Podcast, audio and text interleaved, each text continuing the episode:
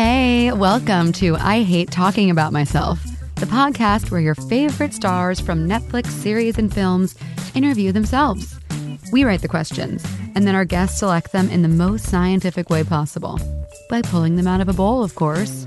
In this episode, we have actor Ben Affleck. You might have heard of him from his Oscar winning films Good Will Hunting and Argo, but he also stars in the Netflix original film Triple Frontier, and he found that to be very adventurous. Hi, my name's Ben Affleck. Uh, I play Redfly in Triple Frontier, and uh, I guess I'm going to interview myself. All right. So, I feel like I'm picking out a winning lottery number here. Um, first question is What's something you say you'll do but never will? Um, I still tell myself that I will do the things I say I'm going to do at some point. Like I've talked about skydiving you know, periodically that comes up and I always am like, yeah, yeah, that'd be cool to do in the future. But I, I can totally imagine like living a whole life and then being like, you know, I never did get around to skydiving. What's the most adventurous thing you've done? Um, the first thing that comes to mind is that I've had a chance to do a lot of really exciting kinds of research for roles. You know, for this movie, uh, Triple Frontier, you know, we worked with special forces operators and learned to shoot and maneuver and um, just did all kinds of training. And that felt pretty adventurous to me to be hanging out with these guys, to be using live ammunition, to be listening to their stories and, and to be being trained by them uh, was pretty cool. I, I uh, most of my adventuring tends to happen in the context of, uh, of my work. All right. From the first pop, you'd have 40 minutes to get in, get the job done, and get out before the family comes home from church. That's a hard out.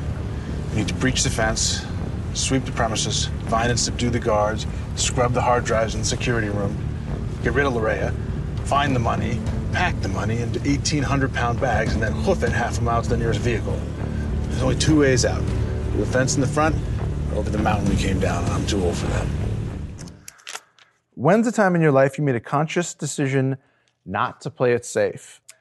Well, I guess the first thing that comes to mind is when we were making Good Will Hunting, we were faced with the opportunity of making the movie in a way that we didn't think it would work as well as it could, or um, or kind of getting chucked off the movie with a slim chance to try to sell it to somebody else. And we took the slim chance, and we got lucky, and we did end up selling it. Um, I, I don't think.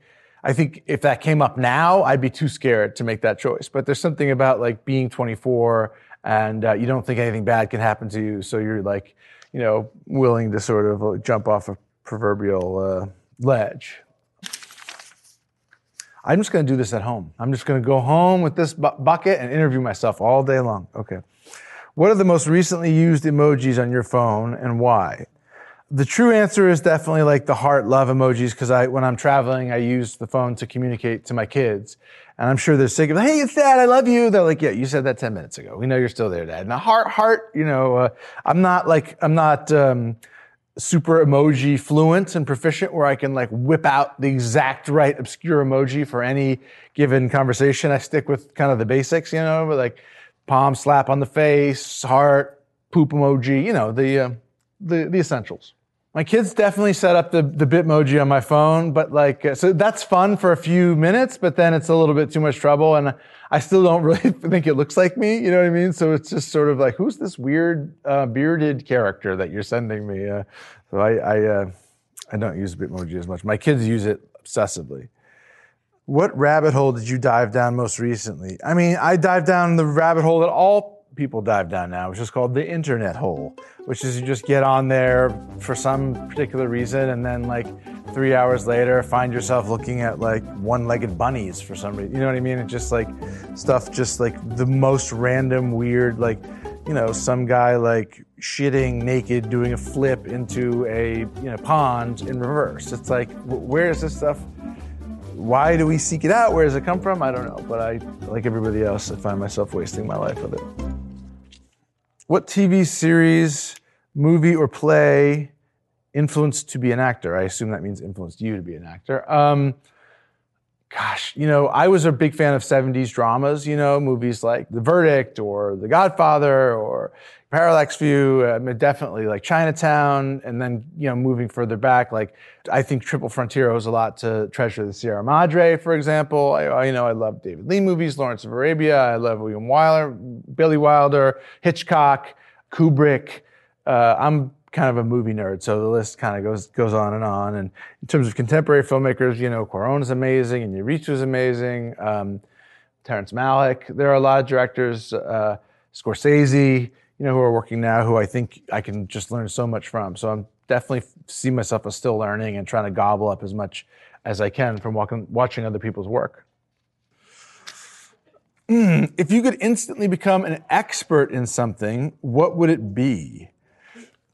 Wow. I mean, it's, you know, this movie, Triple Frontier, really showed how incredibly hard it is to me to, to, become expert in something, working with the special forces operators and training with them and trying to, it was like, you know, walking out to a basketball court with LeBron James and he says, okay, you got two weeks and then you got to play like me. You know, uh, you have to spend a lifetime, you know, dedicating yourself uh, to achieve excellence. And even then, there's no guarantee that you will. Uh, is that like I could learn, like I could learn how to fly and then I could fly?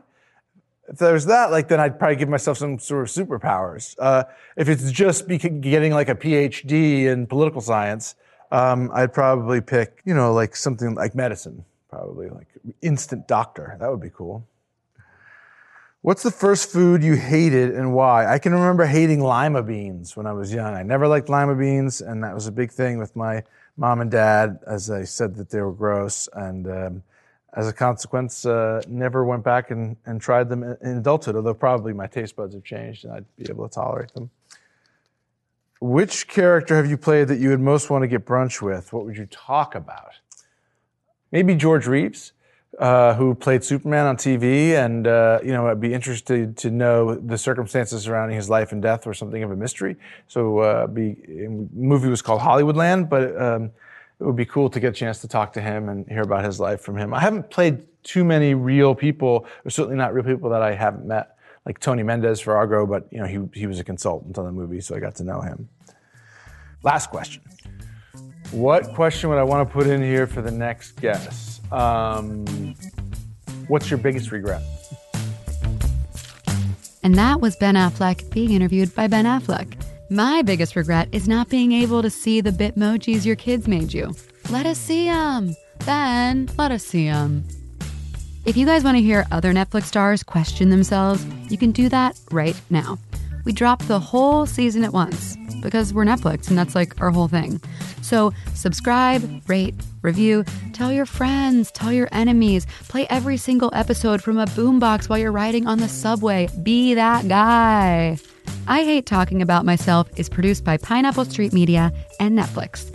Our music is by Hans Del Su, and it's hosted by me, Catherine Cohen. Thanks for listening.